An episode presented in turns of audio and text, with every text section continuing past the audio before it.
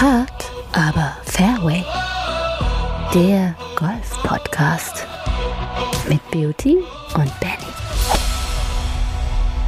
Große Events werfen ihren Schatten und äh, die 150. Open äh, ist sozusagen direkt vorbei. Äh, Geschichtsträchtiges hat sich zugetragen und gleichzeitig auch weiter Geschichtsträchtiges, nämlich heute mit der 80. Episode von Hard Aber Fairway. Und bei mir ist äh, mein lieber Beauty. Ich begrüße dich heute Abend.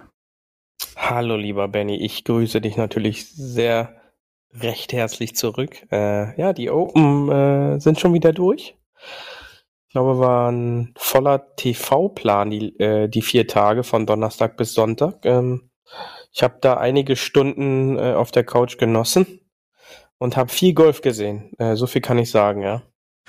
Dich, dich hat's ja auch mitten wieder in, in die Sommerwelle mit reingeschoben. Da konnte es natürlich jetzt noch ganz praktischerweise viel Golf schauen. Ähm, aber es, es war ja nicht nur ein, ein tolles Event, nämlich mit 150 Jahre ähm, Open, ähm, sondern es ist ja auch wirklich eine Birdie-Runde hoch 20 gewesen. Also so viele Birdies habe ich, weiß ich nicht, korrigiere mich, aber gefühlt auf den, auf den Open noch nicht gesehen. Ja, aber das ist genau dieser Punkt, den wir auch angesprochen hatten. Ja, ähm, wie wird dieser Platz dem modernen Standard jetzt gerecht? Und ähm, man hat gesehen, dass einige Viers doch äh, unter diesen Bedingungen, die dort geherrscht haben, etwas länger gewordene Paar Dreis wurden, ja, weil der Ball da so ewig weit ausgerollt ist, ähm, hat da auf dem Boden eigentlich nichts Kontrollierbares gemacht. Also man hat auch an den ein oder anderen Reaktionen gesehen, dass der Spieler überrascht war, was der Ball jetzt wirklich noch Richtung Grün angestellt hat. Und ähm, wenn man wenn man die TV-Bilder gesehen hat, war so der erste Eindruck so, huch, ähm, da war wirklich nicht wirklich viel Wasser in den letzten Wochen drauf und ähm, dem einen gefällt's und äh, der andere kann sich da nichts abgewöhnen. Äh, ich gehöre wahrscheinlich zur Gruppe der zweiteren, äh, zweitgenannten. Und ja, letztendlich äh, war es dann ein Birdie, teilweise Eagle Festival, was natürlich einen Highlight-Shot äh, nach dem anderen produziert hat, am, am Samstag vor allem. Heute ist ja wieder ein besonderer Tag an unserer 80. Folge Hard Aber Fairway, nämlich den Streck die Zunge raus Tag. Heute ist, äh, wird in, in, den Vereinigten Staaten den Stick Your Tongue Today äh, raus oder der National Stick Out Your Tongue Day. Äh, ja, wieder ein Ehrentag äh, einer besonders höflichen Geste. Ähm, da kann man ja auch sagen, das passte doch ganz gut zur Open, denn da hat ja ein junger Australier wieder allen, vor allem unserem lieben Rory, die Zunge rausgestreckt ein bisschen. Ja, Cameron Smith hat äh, letztendlich meiner Meinung nach, auch dann verdient gewonnen. Ja, denn äh, er hatte quasi seinen, seinen Tag, wo der Putter eiskalt war, war der Samstag. Äh, da fiel gar nichts rein. Und äh, Sonntag ähm, hat er auf den, auf den Frontline den, den Putter so ein bisschen angewärmt. Und äh, der lief dann so ab der ab neun zehn lief der dann halt dann richtig heiß. Und das war halt einfach der Unterschied. Ähm, um zu den genaueren Zahlen kommen wir ja später noch. Aber äh, letztendlich meiner Meinung nach dann halt auch verdient gewonnen, denn er hat bereits dann auch ab Donnerstag, auch wie ein McElroy, sich sofort auf dem Leaderboard vorne zeigen können und ähm, hat dann ein Birdie-Feuerwerk auf den letzten neun äh, zum Sieg abgefeuert. Und das ist dann schon äh, sehr entscheidend, ähm, dass du dann heiß laufen musst, am Sonntagnachmittag und ein Cameron Smith ist heiß gelaufen. Und äh, demnach hat er diese historische 150. Open in St. Andrews dann äh, vor Cameron Young und Rory McIlroy gewinnen können. Ja, wir haben, ich glaube, schon ein paar Mal über ihn gesprochen. Äh, ja, Cameron Young, Cameron Smith, da ist es wieder, die Camerons haben es ein bisschen dominiert. Ja. Wir können ja mal ähm, direkt anfangen. Also für dich, erstmal hat es wie, wie hat es denn so ein bisschen angefangen, die Open? Ich fand, Tiger war natürlich wie immer erstmal in aller Munde. Fangen wir doch mal mit Tiger Woods an. Das, äh, der hat sich ja quasi gewünscht, seit seinem Comeback nach dem schlimmen Autounfall von einem Jahr, dass er wieder Majors spielt und dabei ist. Ähm, konnte bei Augusta ja so ein bisschen brillieren in der allerersten Runde und alle dachten schon, hui, da kommt wieder was auf uns zu. Und jetzt muss man natürlich sagen, nach äh, abgesagten Events und ähm, jetzt auch dem verpassten Cut, dass Tiger ja immer noch ein bisschen mit seiner Verletzung offensichtlich zu tun hat. Ne? Ja, ich bin mir gar nicht so sicher, ob es an dieser Verletzung jetzt auch gelegen hat, denn meiner Meinung nach äh, sicherlich hat er dann äh, auch im Laufe der, der zwei Tage dann auch irgendwann humpeln zu beginnen. Aber das hat, glaube ich, auch eher daran äh, gelegen, dass diese Spielzeit dort mit über sechs Stunden an den ersten zwei Tagen äh, gefühlt so ein Ostervierer äh, an sich hatte. Ähm, was jetzt, glaube ich, auch den, den Profis jetzt nicht so gut gefallen hat. Also da gab es ja mehrere Stimmen nach der Donnerstagrunde vor allen Dingen, ähm, wo äh, der Flight um Tiger, Max Homer und äh, Matthew Fitzpatrick da sechs Stunden zehn oder ein bisschen, ein bisschen weniger gespielt haben, dass das halt im Grunde gar nicht möglich sei. Ähm, aber äh, der Platz mit diesen unglaublich großen Grüns und auch teilweise ähm, Abschläge, die dann in diesem Turning-Bereich 8, 9, 10, 11 da hinten ähm, so auch äh, so ein bisschen sich überschnitten haben, äh, kam es immer wieder zu Verzögerungen, unglaublichen Verzögerungen. Da hat man gesehen, wie Flight zusammen an Abschlägen gewartet haben, weil die Bedingungen es halt zugelassen haben, dass Grüns attackiert werden konnten. Und äh, das hat zu Stau geführt. Und ich glaube auch in Tigers äh, Zustand war das jetzt nicht wirklich zielführend ähm, von, von für seine Gesundheit. Ja, und ähm, Ballstriking-mäßig fand ich ihn jetzt gar nicht so verkehrt. Er hat sein Driver lief eigentlich gar nicht so verkehrt, hat wenig wilde Schläge vom Tee gehabt, hat auch viele Grüns getroffen, aber was äh, erschreckend meinerseits dann halt wirklich der Fall war, dass er gefühlt ab so einer Distanz so von 80 Fuß, ähm, da reden wir ja so ab so ja 24 Meter, was halt in St. Andrews halt doch schon vorkommen kann, ähm, war es gefühlt immer gleich, wenn man gesehen hat, so 80, 90 Fuß, gefühlt ein Dreipad weil er halt diesen Speed von den Grüns, mhm. was wir halt auch schon besprochen hatten, doch eher auf der langsamen Seite ähm, liegt, ähm, was jetzt den Amerikanern allgemein oder von den, die tendenziell auf der PGA Tour spielen, jetzt nicht so entgegenkommen, ähm, hat er unglaublich schlecht gepattet. Und ähm, das war halt ein, ein, ein Punkt, unabhängig davon, dass äh, den Donnerstag angesprochen, er seinen ersten Abschlag dummerweise genau gleich in ein Divot platzierte ähm, und sein zweiter Schlag direkt äh, im, im Wasser gelandet war. Äh, da denkt man, okay, wir, wir reden hier über den trockensten Platz, den wir wahrscheinlich seit zehn Jahren im TV live äh, erleben durften.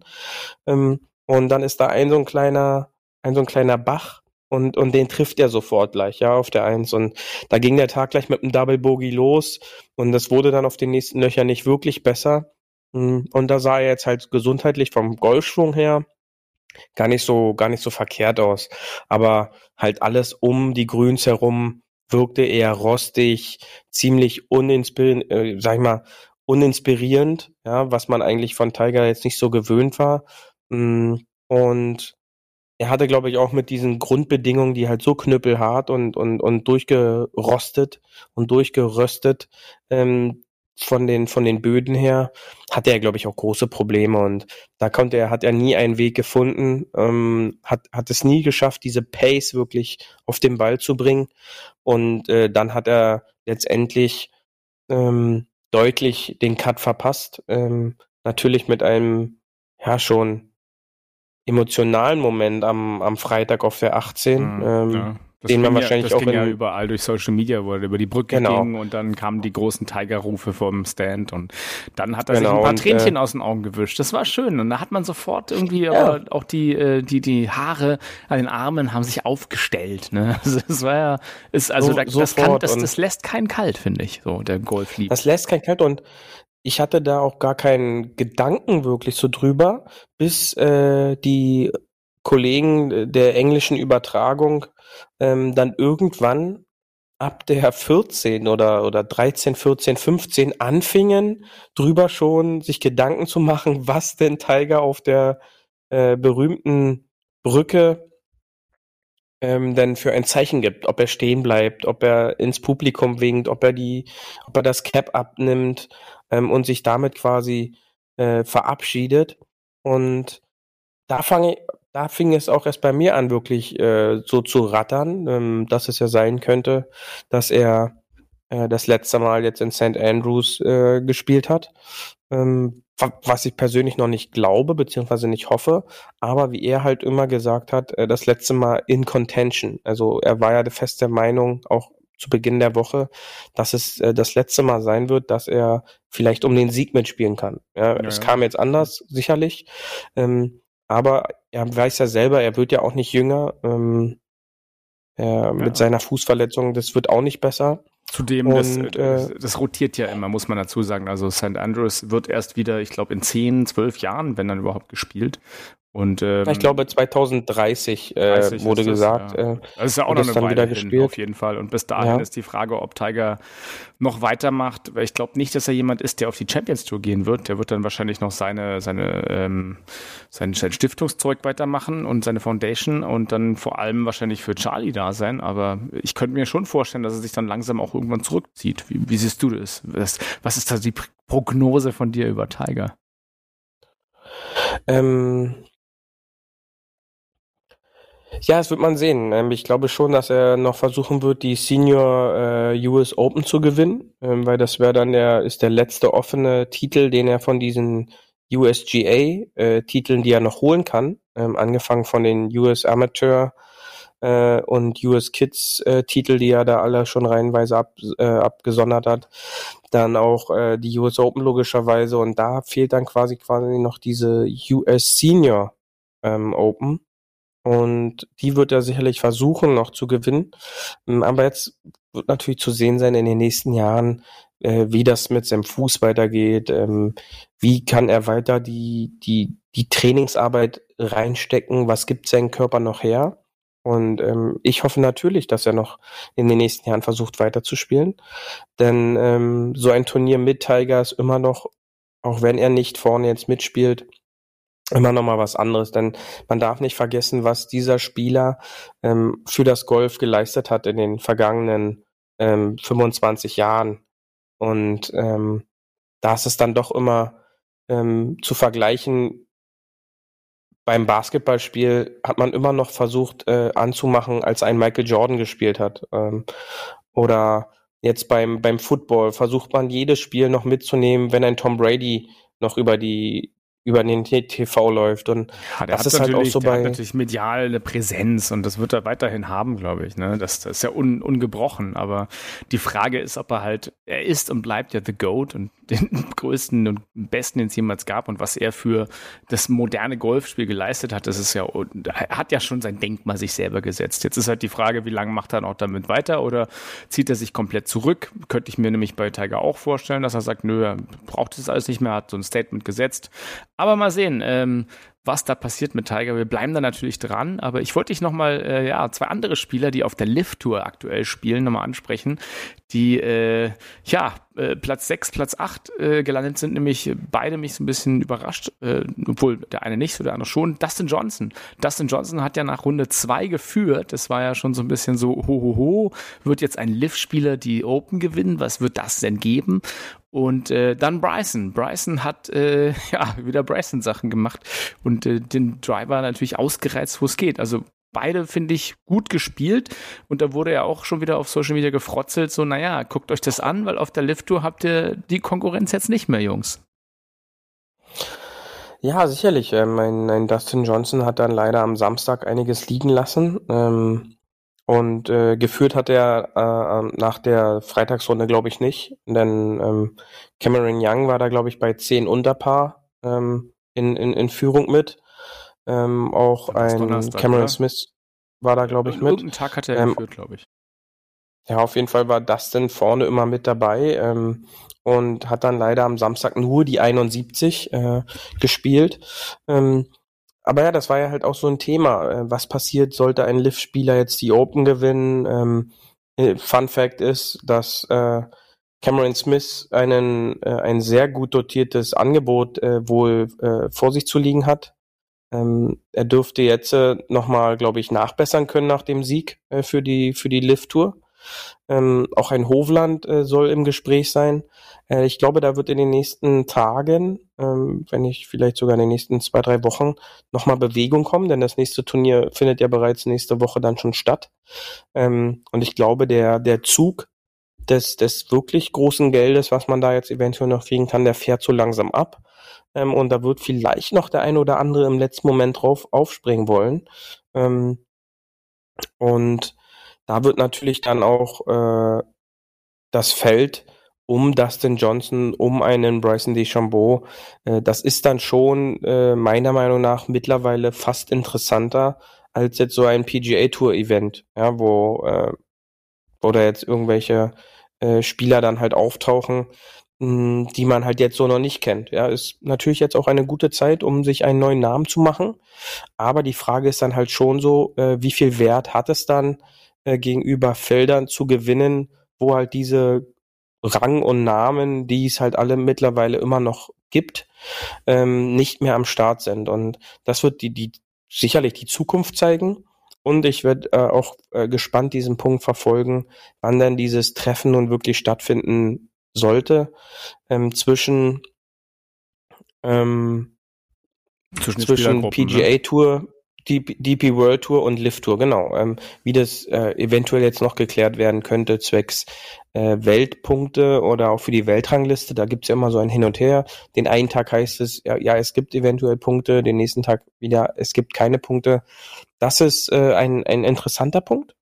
Ähm, und äh, auch wurde es natürlich witzig, als äh, gesagt wurde, ähm, dass die, die Liv-Spieler ähm, relativ weit oben halt auch mit dabei waren, dass es ja nicht nur 54 äh, Loch-Event ist. Äh, aus Rorys Sicht, der ja immer noch als strikter Gegner dagegen ist, wäre es im Nachhinein vielleicht gar nicht so schlimm, dass er zur Lift-Tour wechseln würde, denn nach 54 Loch war er in geteilter Führung. Ja, ja also hätte, hätte, vielleicht, ja. vielleicht ist er jetzt doch nicht äh, so ein äh, 72 Loch-Spieler wie in den letzten Jahren. Ähm, aber ähm, von der Statistik her kann ich ihm diesmal gar keinen gar keinen Vorwurf machen. Äh, Im Vergleich zu anderen Turnieren ähm, hat er ja dieses Mal grundweg äh, abgeliefert. Er war ja auch mein Pick. Ähm, ich habe auch mit einem Daumen habe ich immer gehofft, er, er, er macht es am Sonntag, um dann halt wieder äh, jetzt dir gegenüber nachzuziehen mit einem mit einem Major-Tipp äh, nach Scheffler. Ähm, ja, da habe ich diesmal ein bisschen daneben ja. gelegen, weil weder Scheffler noch Salatoris sind irgendwie top, top gefinisht. Ich glaube, Scha Schaufle bei dir war ja auch jetzt nicht der allerbeste Pick, aber ich glaube, der ist 15. geworden. Ähm, und Scheffler hat es ja ein bisschen zerrissen leider dann am Ende. Der ist dann 21. geworden, Salatoris 28. Von daher, ja, dein, dein ja. Best Pick ist immer Dritter geworden, fast Zweiter. Und wie gesagt, hätte der äh, unser lieber Cameron Young nicht dieses un, unsagbare Igel noch an der 18 gespielt, wäre er auch ja. auf dem dritten Platz. Das war ja auch wieder so ein Ding. Ne? Aber Rory hat abgeliefert, da hast du total recht, da bin ich total bei dir. Auch dieser Bunkershot, der war ja wirklich auch überall äh, zu sehen. Das ist es der war wahnsinnig ähm, Und da komme ich auch, da, da komme ich auch gerade dazu, denn eins muss ich halt zu Rory McIlroy sagen. Rory McIlroy hat es geschafft, an diesen vier Tagen nur einen Bunker zu treffen, von den sage und schreibe 116 pro Runde. Ähm, diesen Bunker, den er da getroffen hat, lochte er anschließend zum Igel, ähm, spielte zwei 66er Runden, spielte am finalen Sonntag Bogie frei traf am Wochenende 35 von 36 Grüns und hat es da dennoch nicht geschafft, äh, die Open zu gewinnen, weil äh, ein verrückter Australier einfach mal eine 64 am Finaltag geschlagen hat. Ja, ähm, das ist einfach, da kann man halt wirklich nichts vorwerfen, kann man wirklich nur sagen, ja, Cameron Smith war an dem Tag einfach besser. Er war besser, ja. kann man nicht anders sagen. Und der Putter war halt einfach eiskalt. Ähm, er hat 36 Mal geputtet, äh, eine Katastrophenstatistik für einen, für einen Golf Pro. Ähm, denn wenn du überlegst, er hat an, an diesem finalen Tag hat er eine 70 gespielt und hat 36 Schläge seiner 70 Schläge alleine mit dem Putter gemacht. Dann weißt oh. du eigentlich. Dann weißt du, ähm, das lief nicht so gut mit dem Putter an dem Tag. Das ist es. Und äh, das ist der Punkt, wo es ganz früh in der Runde schon anfing. Da die Bälle rollten im gleichen Maße über die Lochkante, ob links, ob rechts, immer über die Kanten, kein Ball fiel rein und letztendlich bleibt eine Saison von Rory McIlroy Zweiter beim Masters, Achter bei dem PGA Championship, Fünfter bei den US Open und Dritter jetzt bei den Open, weil wie du es schon gesagt hast, Cameron Young mit diesem fantastischen Igel am 72. Loch überholte ihn ja, ja noch. Ein Rückschlag, Rückschlag, ja, äh, Wahnsinn, Rückstand, ne? überholte ihn noch äh, mit diesem Igel und wurde dann Zweiter. Ähm, ja, auch phänomenal sonst, gespielt. Un unfassbar. Und äh, wenn wir die beiden ähm, vergleichen, äh, haben wir hier kurz nochmal eine Übersicht der Statistiken, weil du weißt ja, ich bin ja da gern so ein Freund, such mir die dann halt auch nochmal raus. Ähm, Cameron Smith verglichen Strokes Gain zu Rory McIlroy. Ähm, T2 Green und Off the Green war Rory jeweils Erster, ja, in den Statistiken, führte er äh, das komplette Feld an. Cameron Smith war 17. bei T2 Green und 34. bei Off the Tee. Approaches to the Green waren sie 24. bzw. 25. Around the Green war Rory 6. Ähm, Cameron Smith 22. Aber jetzt kommt's. Putting. Rory McIlroy 29. Alleine auch wegen der letzten Runde, die hat ihn da extrem wehgetan. Und Cameron Smith erster. Und er hat alleine mit dem Putter 11,28 Schläge auf das gesamte Feld gut gemacht im Durchschnitt. Ja, und äh, das ist dann halt dann doch der Siegesschläger, der am Ende auch bei diesen großen Turnieren immer wieder entscheidend ist. Das darf man nicht vergessen. Ja, da habe ich auch die äh, Statistik gesehen, nämlich dass er am Freitag mit 6,2 ähm, Strokes Gain Putting wirklich am besten, die beste Performance von der gesamten Woche, vom gesamten Feld auch war. Also Runde mhm. 1 3,8 Strokes Gained, Runde 2 6,2 Strokes Gained, Runde 3, da äh, war ein bisschen, das da Samstag ist ein bisschen eingebrochen, ne? das kann man ja auch mal sagen, wo man noch gedacht hat, ja, jetzt bricht er ein, da kommt er nicht mehr zurück mit minus 1,3 und dann Runde 4 äh, plus 2,91 Stroke Gained. Also einfach auch dieser Comeback von Samstag auf Sonntag, diese Samstagsrunde, die ihn halt so ein bisschen abseits geschoben haben, wo er gesagt hat, gut, der kommt nicht mehr zurück. Aber dann einfach wieder so das Mindset zu haben, zu sagen, so, nee, egal, ich, äh, ich glaube einfach dran, ich, ich mach's jetzt einfach. Ähm, und da den Willen, den Willen hinter zu haben, das einfach durchzuziehen und natürlich auch so eine geile Streak zu haben, wie auf den Back Nine einfach da fünf Birdies am Stück zu schießen. Und äh, seien wir ehrlich, danach hätte er ja noch das ein oder andere Birdie auch machen können und hat daneben gepattet. Äh, und auf der 18 da stark mit dem Birdie zu finishen, das hat das einfach gemacht. Und äh, er hat dazu gesagt, was auch ganz spannend war, zum, äh, wurde ja gefragt auf einer Pressekonferenz zum Putten, ähm, wie er denn seinen Putten practiced, also was, was seine Übungsroutine sind. Er hat gesagt, ja, er nimmt einen kleinen äh, Spiegel vor allem und macht dann meistens so 20 Minuten pro Tag. Und das ist, das ist es. Also der, der ist da anscheinend nicht so stundenweise irgendwo am Grinden, sondern macht wirklich einfach äh, kleine Routine, ähm, die ihm was hilft, die was bringt und die halt einfach kontinuierlich. Da können wir Amateurgolfer doch vielleicht auch davon lernen, weiß ich nicht. Was sagst du mit irgendeinem Tool, das uns gefällt, einfach eine Routine zu machen, die wir tagtäglich ausführen? Was denkst du? Ja, da sind wir halt wieder beim wie gewinne ich eine Medaille? Ja, da gibt's das eine und die Rückseite ist halt immer die harte Arbeit und das Training. Und ähm, sobald ich da eine Routine habe, ja, dann kann ich es schaffen, mit dem Putter die meisten Schläge grundlegend erst einmal auf mein Spiel äh, zu verbessern. Und ähm, da ist es nicht mit, mit 15 Bällen aufs Puttinggrün zu gehen äh, und dann mit 15 Bällen aufs gleiche Loch putten, denn diese Situation gibt's auf dem Platz einfach nicht. Äh, da heißt es, ein Ball nehmen und dann über die gesamte Putting-Grün-Anlage sich zu bewegen. Kurze Putts, dann mache ich einen langen Putt. So wie es halt auf dem Platz ist. Und so bekomme ich am schnellsten eine Idee, wie mein Ball rollt, wenn ich ihn wie und wie treffe. Und so kann ich dann dafür sorgen, dass mein Putting besser wird. Ähm, ich muss mir Ziele aussuchen. Ich muss ähm, mir gewisse Sachen auch dabei denken. Ja, deswegen fragt euren Golftrainer in eurem Club, äh, fragt, ob es vielleicht auch einen speziellen Putt-Experten gibt.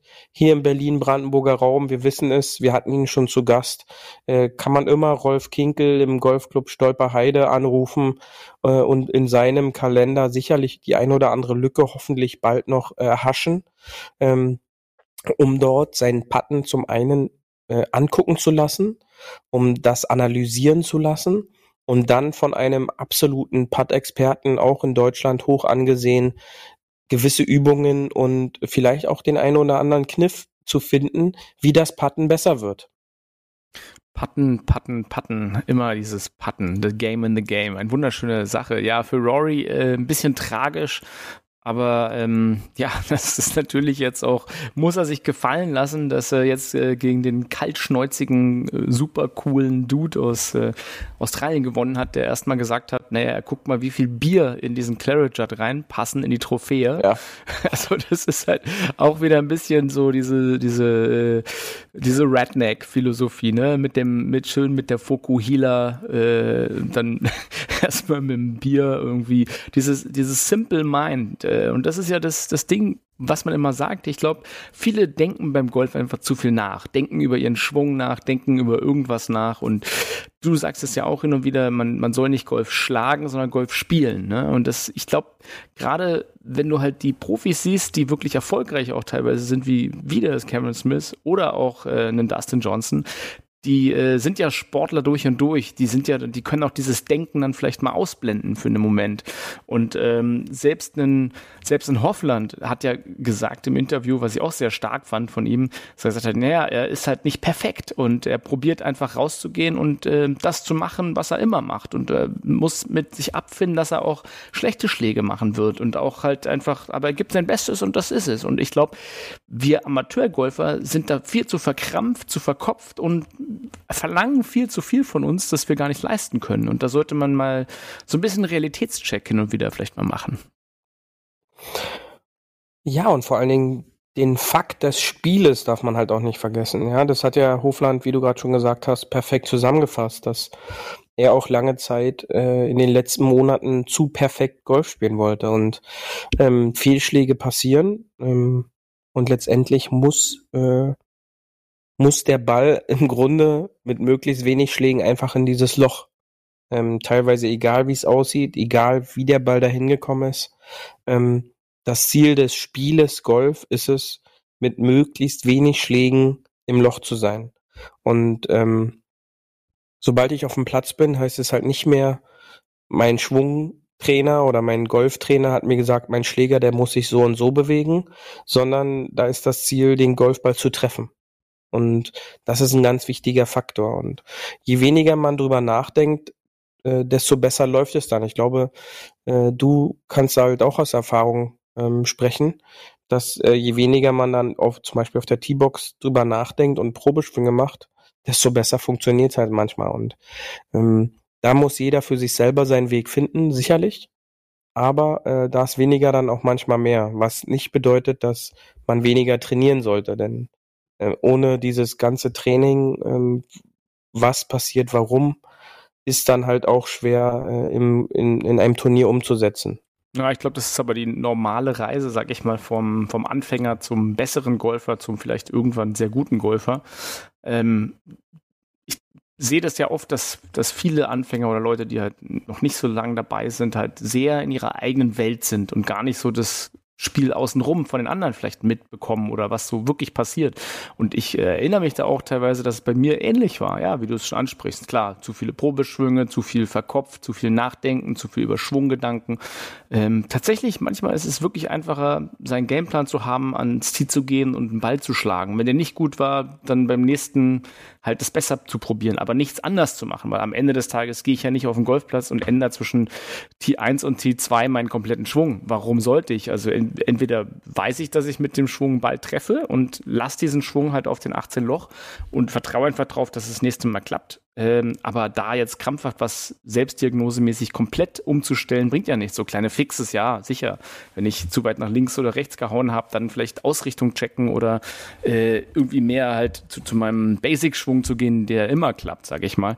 Aber ähm, ja, ich glaube, viel, viel zu viele suchen dann über die 18 Loch dann ihre Form und äh, finden sie nie, ne? Ja, ganz, äh, ganz, ganz wichtig. Ja, und das Problem ist dann halt oft, wenn du deine Form nicht findest, dass du halt dann auch irgendwann den Punkt vielleicht erreichst, ähm, wo du keinen Bock mehr hast.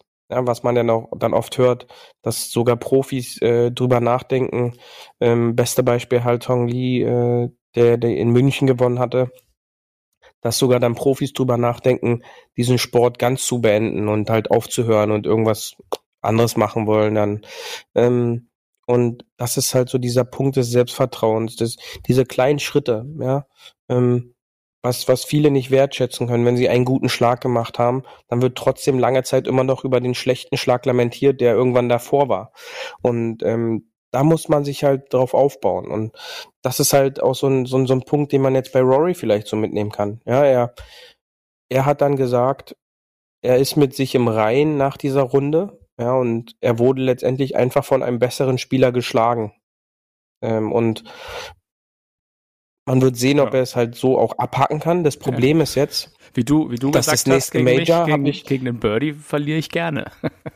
das ist es, ja. Also dann im Matchplay äh, will man dann lieber gegen ein Birdie verlieren als gegen ein Quadruple-Bogey, weil dann weiß man, dass man halt schlechter weiß ein Quadruple-Bogey.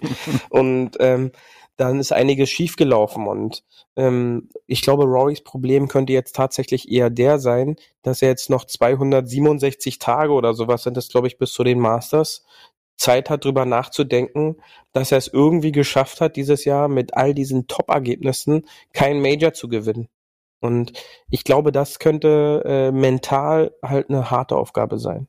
Ja, dass ja, halt jetzt diese lange ja, Zeit ja. bis zum nächsten Major erst wieder ist, weil ich glaube, er würde am liebsten jetzt nächste Woche das nächste Major haben, weil er halt overall ähm, von allen Spielern die beste Saison gespielt hat, von ja, den Ergebnissen in den Majors. Finde ich ja. auch. Er hat wahnsinnig gut abgeschlossen und ähm, ich fand, er hat eine starke Saison gebracht. Und da natürlich dann in der nächsten Saison wieder anzuknüpfen, es ist halt immer eine Herkulesaufgabe, da dran zu bleiben und da wach zu bleiben. Und das äh, muss man gucken, ob er dann das hinkriegt oder nicht. Aber seien wir ehrlich, Rory hat noch ein paar gute Jahre vor sich. Absolut. Und ähm, historisch ist ja auch, dass es das erste Mal war, dass alle ähm, Major-Sieger unter 30 Jahre waren. Ja, das allererste Mal.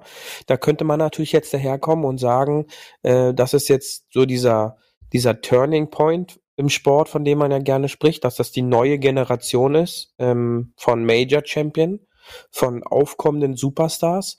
Ähm, aber auch das wird halt die Zukunft immer erst zeigen. Man man darf nicht vergessen, all diese Spieler, die jetzt auch in der Hinterhand jetzt noch waren, die mit gekämpft haben.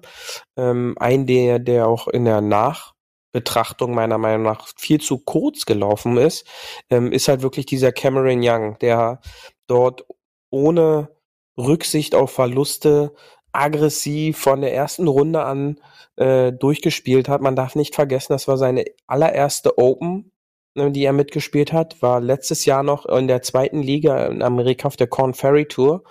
Ähm, und er spielte sich äh, bei den ähm, bei den US Open ähm, schon einen dritten Platz und er spielte sich jetzt einen zweiten Platz bei seinem allerersten Aufziehen in äh, Großbritannien bei einem Open Golf, äh, was ich gesagt habe, der unglaublich trocken und hart zu spielen war, eröffnete er die Open mit einer 64, 8 unter Paar, mit einer gefühlten Leichtigkeit äh, in der Vormittagsrunde. Worauf wir auch vielleicht noch kurz kommen können, dass es so diesen Unterschied zwischen Vormittag und Nachmittag nicht so extrem dieses Jahr gab, ähm, was wir im, in der letzten Folge ja besprochen hatten, dass so diese Wetterkapriolen auch immer noch beitragen können, zu welcher Uhrzeit man startet. Denn das Besondere bei den Open ist ja auch, die starten da ab 7.30 Uhr oder sowas gefühlt, geht es da los und dann starten die bis äh, fast 17 Uhr durch, jeder Flight. Mhm. Ähm, das gibt's halt auch nur bei den Open, dass alle von der 1 starten und alle hintereinander weg äh, diesen Platz spielen und nicht jetzt von der 1 und von der 10. Ja. ja. Ich glaube, es gab ähm, ja noch bis 2018, dass sogar noch die Playoffs, falls es sie gab, dann noch 18 Loch komplett waren, oder? Ja, da, wurden, da wären auch äh, mehrere Loch gespielt worden. Ich glaube, drei Loch waren das. Äh, die 18 Loch, das war bei den US Open, dass da nochmal 18 Loch gespielt werden wurden. Ein bisschen gaga. Äh, ja, auch nochmal ein bisschen intensiver. Ähm, aber äh, bei den Open war das, glaube ich, drei Loch. Ähm, da bin ich mir aber gerade nicht so sicher. Ja. Ähm, Aber er eröffnete weil du ansprichst, äh, kann ich ja noch mal kurz die Major-Turniersiege dieses Jahr für alle Huffis, die nicht genau äh, dran waren. Äh, natürlich Augusta hat äh, Scotty Scheffler gewonnen äh, dieses Jahr und der ist 26 Jahre alt. Dann kamen die PGA Championships, äh, dieses Jahr gewonnen von äh, JT, Justin Thomas, der ganz knapp noch mit 29 auch reinpasst. Ähm, der alte Mann. genau, der alte Mann unter den, mhm. unter den Jungen. Dann die US Open jetzt gerade äh, Matrick, äh, Matt, Matt Fitzpatrick, Matrix wollte ich schon hier sagen, Matrick, geiler Name.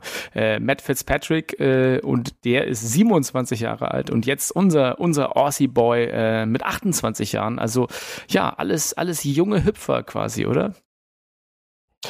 Ja, wie gesagt, äh, die neue Generation, wo jeder, wenn du den äh, zuhörst, zu der Generation gehört, die von Tiger inspiriert wurden. Ähm, und das ist dann halt schon interessant, wenn, wenn die dann mit Tiger mitspielen dürfen, äh, wie die dann halt auch alle geguckt haben am, am Freitag, wo er dann halt die 18 hochgelaufen ist. Da wurde kurz angehalten, Rory hat sich an seinem Cap kurz oben so äh, gegriffen, kurz rüber genickt.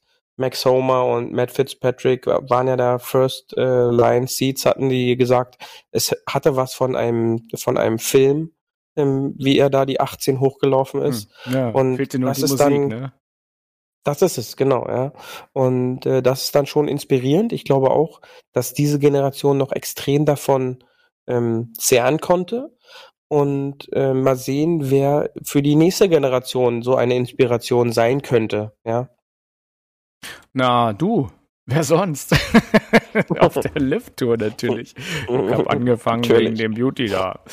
Ja, also äh, alles an allem, lass uns das doch mal zusammenfassen. War es eine super spannende Open, fand ich. Ähm, weil es halt irgendwie, klar, ist ja auch immer spannend zu sehen, wenn, wenn Regenergüsse kommen und alles wegschwimmt, aber irgendwie so war es netter. Man hat wirklich die gesamte Zeit Birdies gucken können und, äh, und die Golfpros, die da wirklich mit dem Driver total irre sind und einfach probieren, aufs Grün zu kommen, wo man dich dann an den Kopf äh, fasst und sagt, wow, was haben die da drauf? Und äh, da ganz wichtig nochmal, weil wir alle so viel schön gerne Golf äh, bei Sky und Co. gucken, ähm, nochmal ein kleiner Transferhinweis.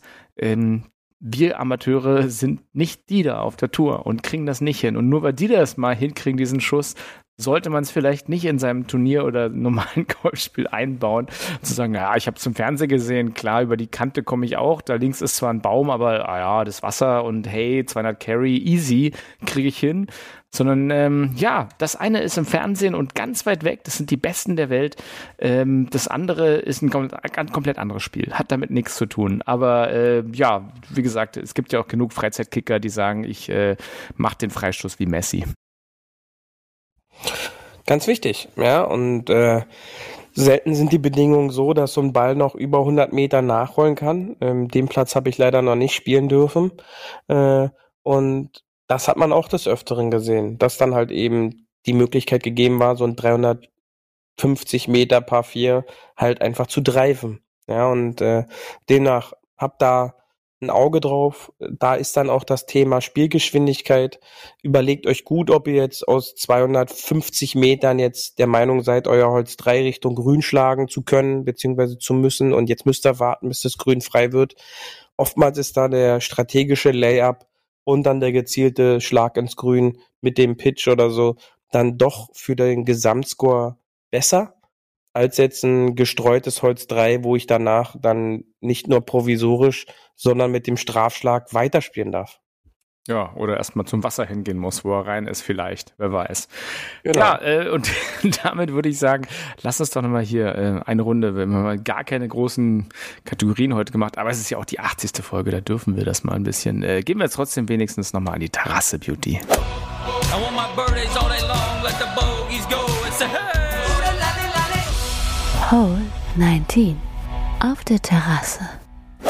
Denn neben dem äh, Stick die Zunge raus Tag ist ja heute auch National Daikiri Tag. Daikiri, ein äh, klasse Drink ähm, und der ja auch in der einen oder anderen Bar so mit unterschiedlichen Früchten noch versetzt wird. Strawberry Daikiri, äh, so ein bisschen wie der Margarita, oder?